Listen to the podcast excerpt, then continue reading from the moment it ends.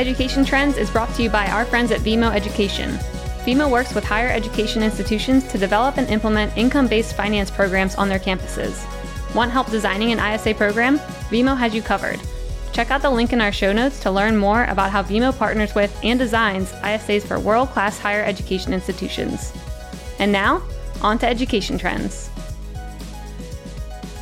As the Secretary of Higher Education in New Jersey, Zakiya Smith Ellis has one of the most important jobs you can get in the higher education space. She works at the state level to make sure that the people of New Jersey have access to education and opportunities to use what they learn to become well rounded citizens. Prior to working at the state level, the secretary worked for an educational foundation as well as the federal government for both the George W. Bush administration and in the Obama White House. Throughout her career, she has worked to make college more affordable and the process of applying to college and for student loans more transparent. But there's more work to do. She discusses all of that on this episode. So, again, welcome to Ed Trends. Why don't you just introduce yourself, if you would? Tell us your name, your position, and a little bit about what you do as secretary. Sure. So I am Zakiya Smith Ellis. I'm the Secretary of Higher Education for the state of New Jersey. And in that capacity, I advise the governor on higher education policy issues and coordinate higher education activities for the state more broadly. Right now, that includes thinking about our path forward on tuition free community college, thinking about apprenticeships, and developing a state plan for higher education, which is exciting. Tell me a little bit about your day to day and what kind of tasks you do on a day to day basis. That is a good question. As you can probably imagine, it varies. One thing that always is always kind of churning is that we run a variety of different programs for the state. The Educational Opportunity Fund, which helps students progress through college, low income students in particular, get student supports for college. So we are the our, the statewide office for that is here in our office. There's a statewide Gear Up program that is, oh gosh, gaining early awareness something up. it's a federal program that does college access that I actually used to work for, not in New Jersey, but in Massachusetts, um, probably 10 or 11 years ago now, doing college access for high school students. So those things have directors that run, but just kind of keeping up with those. So meetings, lots of meetings. Also, though, there's a fair amount of going out to different college campuses, meeting students, talking with administrators, taking campus tours, especially as we develop a state plan, just wanting to get out there and talk to people about what they see the important issues facing higher education in the state as being. And then just planning. I spend a fair amount of time with other colleagues within the administration across state government thinking about data that we need, thinking about the best way to just move forward on a number of issues. So just meetings, meetings, meetings, uh, meetings with my colleagues internally, meetings with my colleagues at the Department of Labor, at the Department of Education, in the governor's office, and then a fair amount of those kinds of meetings with external stakeholder groups. So whether it's groups like Choose New Jersey, which is uh, a group of kind of industry and actually some higher education leaders, whether someone like the Chamber of Commerce or the American Federation of Teachers, which has higher education affiliates, those kinds of groups that may have interest with the state, I spend time meeting with them as well. Tell me a little bit about just the role government plays in education in general, how the government historically has played a role in government, and how in the recent past, what role you've played as a government employee in higher education. Yeah, well, most students actually go to public colleges. So I think the averages around 80% of students are actually attending public colleges and universities, whether they're in community colleges or comprehensive universities or flagship institutions or regional college they're they're mostly not in the Ivy League or, or even in private colleges, right? So to that extent, government, whether it's state government or or local government, has a large role in funding higher education. The underlying funding often will come from the state. Sometimes at community colleges, it'll come from the county or the locality or the municipality. And so often with funding comes, you know, other kinds of requirements, reporting, reporting, reporting, reporting, or whether it's outcomes and wanting to know what we're getting for the money. So the state is involved in that kind of way that is about, you know, spending money and figuring out what it gets for its money.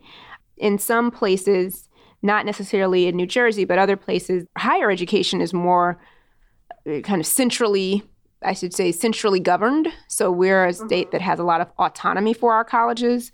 So in my role, I'm not like hiring and firing the college presidents and telling them what to spend money on and, you know, approving their, you know, purchases of pins or whatever. But in other places, it's kind of like where there's one person who's maybe the chancellor of higher education, and all the presidents have to kind of do what they oversimplifying, of course, but have to more or less do what they say, in which case I think you could think of government as being much more involved. So there are a variety of different models and ways, and that's just at the state, the state and local level. The federal government plays a big role in education, also mostly with the funding for student financial aid. So, providing funding through student grants and also through student loans, which is another big topic that I worked on prior to coming to New Jersey. Yeah, I wanted to talk to you a little bit about your prior roles before you were secretary in New Jersey. You you worked at a foundation and you worked for the Obama administration as a senior advisor for education at the White House Domestic Policy Council. So, tell me a little bit about those roles and why you wanted to get into the education space in general and why you took the path that you did. I didn't start my first job in government wasn't actually in the Obama administration. I, when I started in federal government, it was 2007. Um, Margaret Spellings was the Secretary of Education. And I had always been interested in education. I wanted to be a teacher. I got my student teaching license from my undergraduate college, Vanderbilt University, and kind of thought about teaching right away. Really enjoyed it. I love that kind of like look on students' faces when you can connect the dots for them and share with them new concepts. But I ended up doing an internship actually in Washington, D.C., and just loved it. I worked on Capitol Hill for my hometown congresswoman and just had a fantastic time. I loved the city, I loved the vibrancy, the kind of role of young people in DC, which I kind of joke now maybe part of the reason why things don't turn out the way that we think they should is because it's run by 25 year olds. But at the time when I was like 22, I thought that was like the most exciting this thing is ever. great. Amazing. Yeah, exactly. and I was like, man, if those people can do it, I can certainly do it. So I thought, you know, working in policy, you have an ability to impact so many more people than you can just being in, in the classroom. And there's a huge role for individual teachers, but I felt like, man, there's a, a chance here to have an impact on, you know, millions of students if you can kind of get it. The, the trade-off I've found is that whereas every day at the end of your, you know, teaching career, you're kind of talking to students every day and you're maybe even if you have a frustrating day, you, you reached one student in a new way, whereas you can go years and years in policy and not get anything done. And so it's really kind of, you know, you spend several years working on something and then you get an accomplishment that that impacts tens of thousands or hundreds of thousands or millions of people. And then you go for several years and nothing happens. And so it's kind of that trade off between an individual, that daily potentially gratification of seeing the difference that you're making and the impact of kind of touching more and more people, but not really getting to see that happen as frequently. Sorry, that was a long way of saying I did. I had this interest in being in the classroom, ended up actually in this kind of like random policy and advising outlet in the Department of Education, kind of sort of. It was like a, we had Department of Education IDs and email addresses, but we really mostly interacted with Congress and providing advice about student financial aid and affordability. And then kind of randomly got a call to work for a person that was coming into the Obama administration as his like assistant. And I took it because I thought President Obama was amazing and I wanted to be associated with him in whatever way I could. So if this guy needed an assistant, even if I had a master's degree and was, you know, on my way to a corner office, I was willing to, you know, schedule his meetings and do his travel arrangements because I just felt like this was an exciting time to be involved with a really transformational leader. From there, you know, went from scheduling meetings. I obviously had a lot of background in the policy area of higher education and affordability. And so ended up getting to do some other things and they were short on staff at the time so that was a great opportunity if you're willing to do all the things that you need to do during the first part of the day you can also say well do you need extra help on this or do you need somebody to write a memo on that and so that's what i did and then from there, worked in another office that did policy and budget planning, then went to the White House, which was extraordinarily exciting because you get to be next to all these people that are, you know, really high profile. And then after four years, that was extraordinarily exhausting. And I got tired and I went to work at a foundation and found that there's a lot of things that you could do outside of government as well. So tell me a little bit about the policies that you thought needed to be enacted, the changes you thought should be made, and how you went about doing that in in all your roles, in your role at the White House, in your role at the foundation, in your role now. What what are kind of some of the biggest ways that you've been able to have an impact, and how are you still trying to have an impact? When I was at the White House, you, you know, we spent a lot of time thinking about how people paid for college and how what the role of the federal government was in that. And actually, if you just think about it, the federal government spends a lot of money on Pell Grants, which are, are student financial aid to low income students. And then there's arguments of how much money they spend versus take in on student loans, but suffice it to say that they provide a great deal of funding in the form of student loans. And we had just gone through these really terrible budget battles where the Congress and the president, President Obama, and the Republican held Congress were at a standstill, and like the government almost shut down a couple of times because they couldn't agree on a budget. But in the end, they they managed to increase funding for student financial aid in terms of aggregate over overall amounts. But when you look at what impact that had, because if you increase like everybody's grant by $50 or $100 and that grant goes to millions of people, it costs a lot, a lot of money.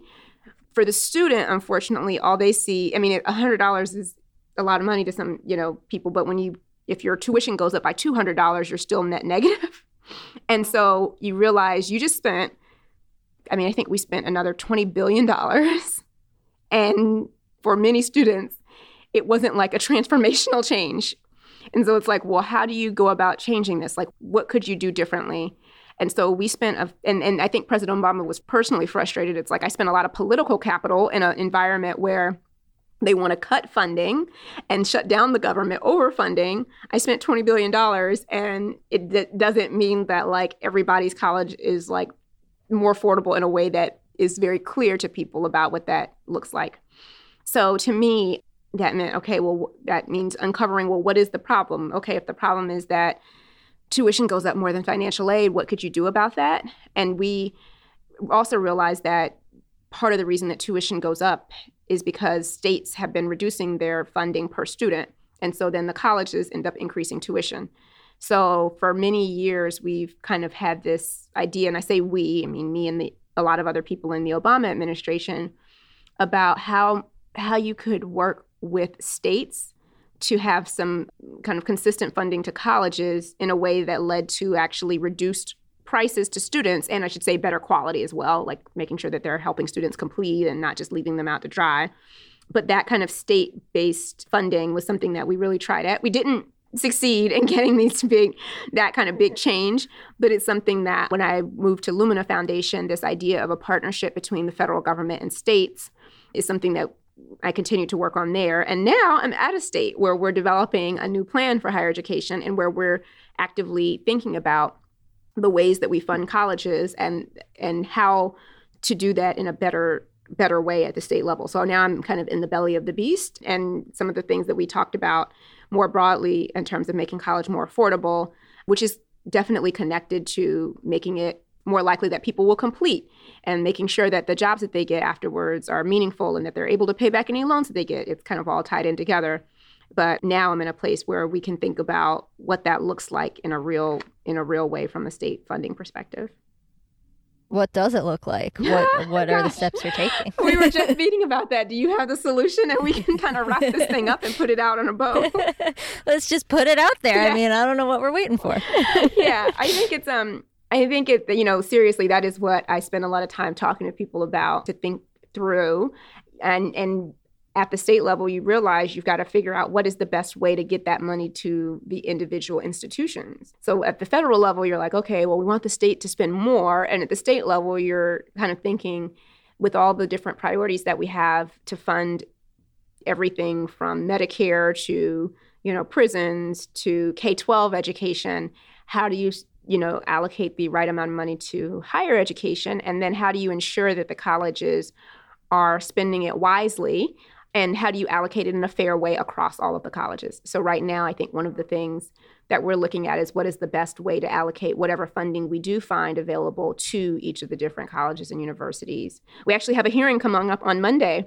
I'm going to testify, and some other experts are going to testify about that very topic. And there's some some new ideas about giving colleges money based on different metrics that they meet. So, do you give money based on per student? Like you get five dollars a head. I'm just using fictional numbers here to not get myself in trouble, but like, you know, or do you say you get more money for closing, you know, achievement gaps in low income students and higher income students and making sure that they both graduate on time at the same rates? Or do you, you know, there's a bunch of different approaches that other states are t- starting to take, and there are some people that have done research on that. And one thing that I really love to do is learn from other people and learn what has worked well and what hasn't.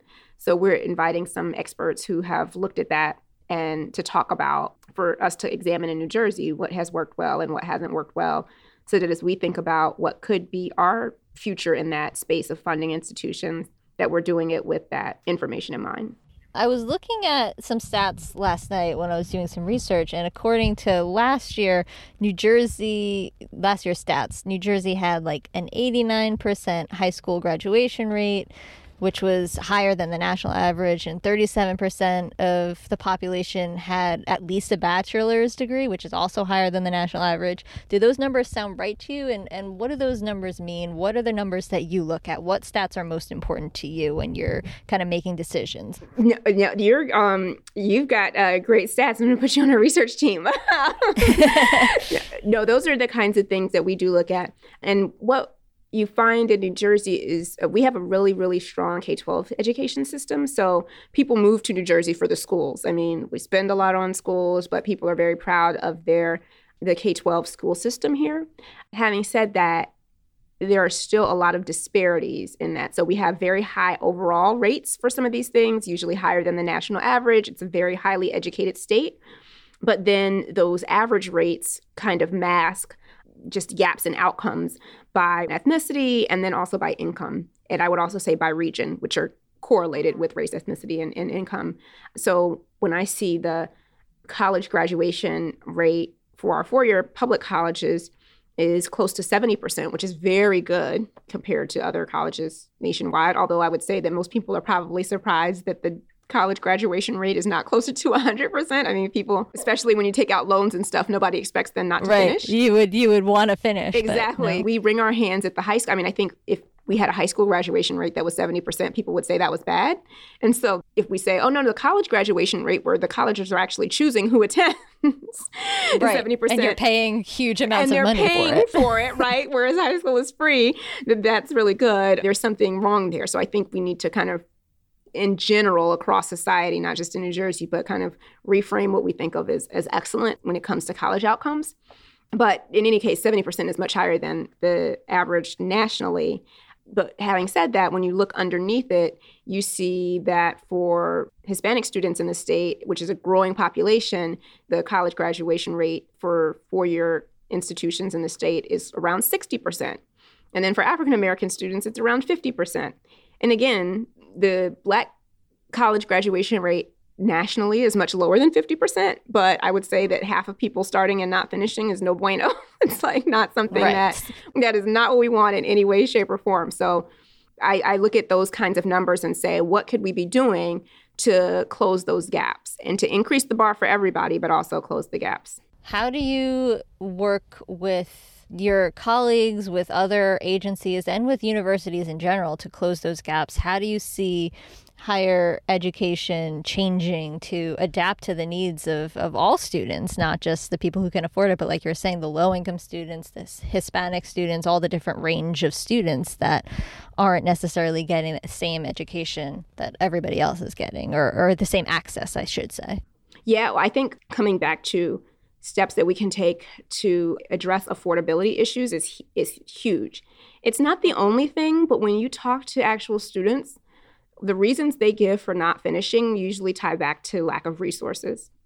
And I think even the reasons that they give that are not directly financially related are due to lack of resources oftentimes. So, for as an example, like it may not be, okay, well, I couldn't pay my term bill, so I dropped out.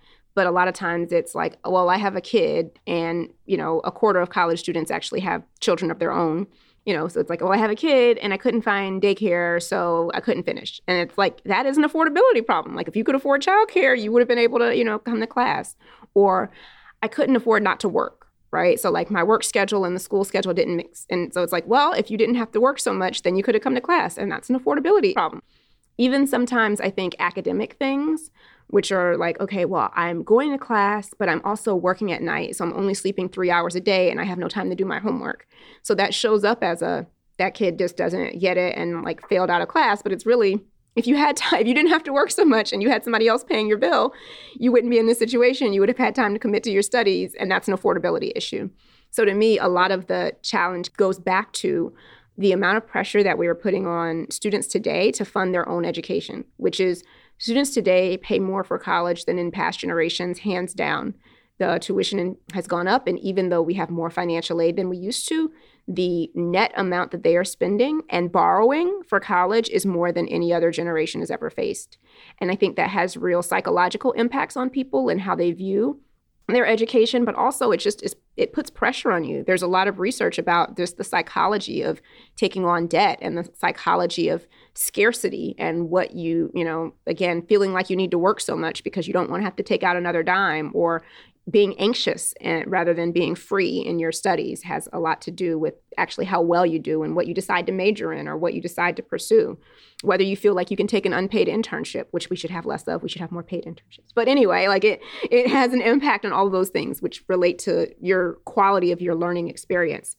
So I think you asked about solutions though. So when I think about what we could be doing, I'm going to go to one of the main priorities of this governor and something that I think is sweeping the nation, which is free community college, and eliminating the barrier of tuition and fees, at least at community colleges where they're supposed to be open access, where if you have a high school diploma, you're supposed to be able to go you know to a community college. There should be one in every community. That's the general idea that they're more accessible. You don't necessarily have to live away from home you don't have to go somewhere you you know other than like driving there it's not like you pack up all of your things and move which not everybody has the luxury to be able to do and making that tuition free so that people don't have to worry about funding the tuition part of that.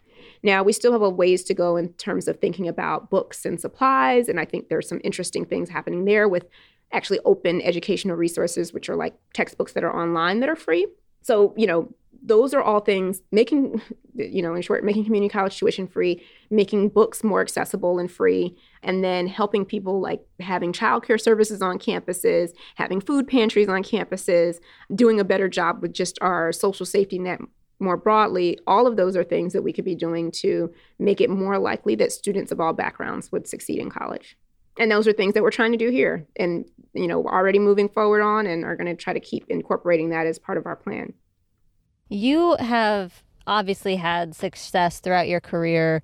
You're still working to to do more. Tell me what has been one of your your biggest successes or one of the most important lessons that you've learned along the way. Hmm, I would say biggest success and most important lesson are two different things because the lessons come from right. the so Se- separate them. yeah. So something I'm really proud of that is not just me, but it was a team of people, but I was part of it and I'm excited. I was, you know, think it's a positive step forward is really on transparency of information about college. I think the idea that you could take out, be asked to take out a loan for college and not really know what your payment on that loan is likely to be is almost criminal. If we did that in any other consumer finance industry, it would be illegal. Like you don't give people loans and not tell them how much the right. payment amount is. but we routinely do that for college. That's just that you get you take out an amount and no one tells you I mean, there's it's not in the same form, right? It's it's in a different format. You you are presented with the cost of college and your options for paying for it, usually including some types of grants and some types of loans, and that is in the financial aid letter that you either I used to be that you get it in the mail. More often, it comes online. And that financial aid letter has, you know, amounts for loans. And then sometime later, you have to do a loan counseling session that's disconnected from the point at which you made the decision to attend the college. And when you get that financial aid information, that's actually after you've already decided to apply. So if you thought the college was too expensive, not knowing that maybe there was financing available, you already kind of ruled it out and you never applied. So, just the whole process of how we do this is not really transparent to people. It's intimidating. And especially if you're like the first person in your family or your kind of community to have gone to college, it's even more so intimidating. And one of the things that we did as part in the Obama administration was really an effort to make that process more transparent. And we created something called the financial aid shopping sheet, which would have that information about kind of loan repayment in the, in the financial aid award letter, along with your likelihood of repaying the loan, the default rate at the college, and some other kind of key information in that one place. And then also something called the college scorecard, which was an effort to provide more transparent information about college outcomes, like the graduation rates of different colleges and like what people from those colleges end up making afterwards. I think that actually came from we started talking about these concepts with college presidents. He said, well, it's not fair to scare people about the loans without telling them how much, you know, they're likely to make. And they're likely to make a million dollars more. And it's like, okay, yes, that's an average. People don't live their lives on average. So let's give them, you know, for your college, what do people make? So that when they're looking at what it costs for your college and what they're going to borrow for your college, what the average incomes of people who graduate. And I can tell you that they were decidedly less excited about that when it became real and personal. Yeah. Um, but that was something that we did. And it's not a perfect effort. Definitely, you know, the way you collect the data and the way you represent it is something that needs to be looked at over time for, you know, making sure that the data is accurate and an iterative process just in terms of user testing. And I think it's actually one of the things that the current administration, I think, has kept, which is a good sign of just how popular the concept of transparency in college information can be. And it's not the end all be all, like you still need to do the other things, like actually funding it and making it more affordable. But it's right. one kind of small thing that I'm really proud of that we did that I think makes a difference and it sets us on the right path. Like, okay, so we did that and people have critiques about the way we collected the data. Well, make the data better. That's fine. You have a critique about, you know, the way it's displayed. That's fine. Like, display it even more, you know, clearly the next time. And and that was I can also turn that into a lesson, which is it was a bold thing, even though I think there's more bold things that you could do. To me, it's pretty common sense that you would provide, provide people with information about those kinds of basic statistics. You uh, would think. It, you would think. Uh, but it was like, oh my goodness, this college scorecard. I can't believe this. How dare you show people the information? Oh, it's like, oh my God, even bolder would be to say you wouldn't get money if you didn't meet certain metrics. That would be really bold. but it was also a lesson in just how entrenched the status quo is and people really, really, whenever you put out a very specific idea, it means it opens yourself up to critique. So you put out the scorecard, it's like, oh, you know, you used three years out of college, you really should be using five years out of college. You use five years out of college. Don't you know that people don't really hit their stride until it's 10 years out of college? And it's like, okay, well, before we were showing people nothing. So, so it's like baby steps. they're baby steps, and this is an improvement. But I don't get discouraged by it, but you realize just how much inertia there is in the system because it's like the current system is bad because people don't know anything and they're taking out debt and they say after they graduate that they had no idea that this was what the repayment was going to be. So that system is not ideal. Whatever we replace it with, you know, there there are critiques and ways that those things are not ideal, but the question isn't like what are the unintended consequences and how do we reduce them to zero? The question is is the thing that we're replacing it with better by some measure than what we had before? And you know, progress is just each time you get an opportunity, you try to make it a little better and a little better. So I think there's a lesson somewhere in there about being, not being discouraged at critiques that you might find yourself in front of. Definitely. How do you feel about a quick lightning round to end the interview? Sure. All right. So, quick just quick rapid fire questions. What's the what's one of your favorite books you read in the last year? I just finished. Oh my god, I just finished a book. I so rarely finish books. It's the book that just became a movie. Crazy Rich Asians. Oh yes, Crazy Rich Asians. Yes, Crazy Rich Asians. Yes, that's what I, I just I finished the book and I didn't, I didn't see the movie because it. I really wanted to finish the book and I just finished it and it was really good. Was it okay? I'll have to get back to it. What about podcasts? Do you listen to podcasts? Yes, I do. What's your favorite oh, podcast? my favorite one. It's like yes, that was easy. Yes, I listen to podcasts. Um, um, I like Oprah and I like the Super Soul podcast. Mm-hmm. Mm-hmm. Solid choices. How about music? Do you have a go-to playlist or album or Oh, artist that you like to listen to? Beyonce. Beyonce? Yes. Yes, Nas. yes. what about your favorite snack or guilty pleasure? Potato chips. Solid. I ate like half a bag Favorite yesterday on the way home. what about favorite holiday? Oh, absolutely Christmas. I love Christmas. I just, you know, do everything Christmas. I, I love it. Nice. Halloween's coming up. Do you have a costume? And what's your favorite Halloween candy? Oh, I don't really do candy at all. I am like that lady that would probably give out apples. That's fair. and um, I don't do costumes at all. Like probably Halloween is like my least. I'm probably like boo boo. I, it's like my least favorite um, You the, holiday. you are the, the the Grinch of Halloween. I is what you know. I'm trying to figure out like how to get people like not. Maybe if I put out apples, they will not come to my house. Yeah. Uh, okay. What is what inspires you? Other people, you know, when you see other Mhm. people doing good in the world and positivity in other people, that's inspirational to keep going. So. And last question: If you, I mean, we all do this. We we education's important to us. Why do you do this? And what's one piece of advice you would want to leave the audience listening, who for whom I assume education is important? Well, I do this because I think education is powerful. And I think if you truly educate people, you're giving them the opportunity to take ownership of their own life in ways that are both material, in terms of increased earning power, that's one thing, but just having a sense of meaning about the world. It's kind of the believe in some of the philosophers, that kind of the idea of self actualization and stuff is just a powerful tool. So, learning how to learn, I think, can be transformative for people no matter what. And I think there are so many people in society who we've kind of counted out and as a society not really provided opportunities to and giving people the kind of ability to make sense of the world whether it's like again about their economic potential but also just about their political potential and organizing and thinking. That's why i do this. And if everybody actually had a really equal access to education i would be a happy person and retire. And, and so maybe that'll happen like within the next few years and i can just be off somewhere And then we'll go to the beach and not celebrate Halloween. yes exactly exactly All right. Thank you so much for joining us today. I really appreciate it. thank you for this opportunity great talking to you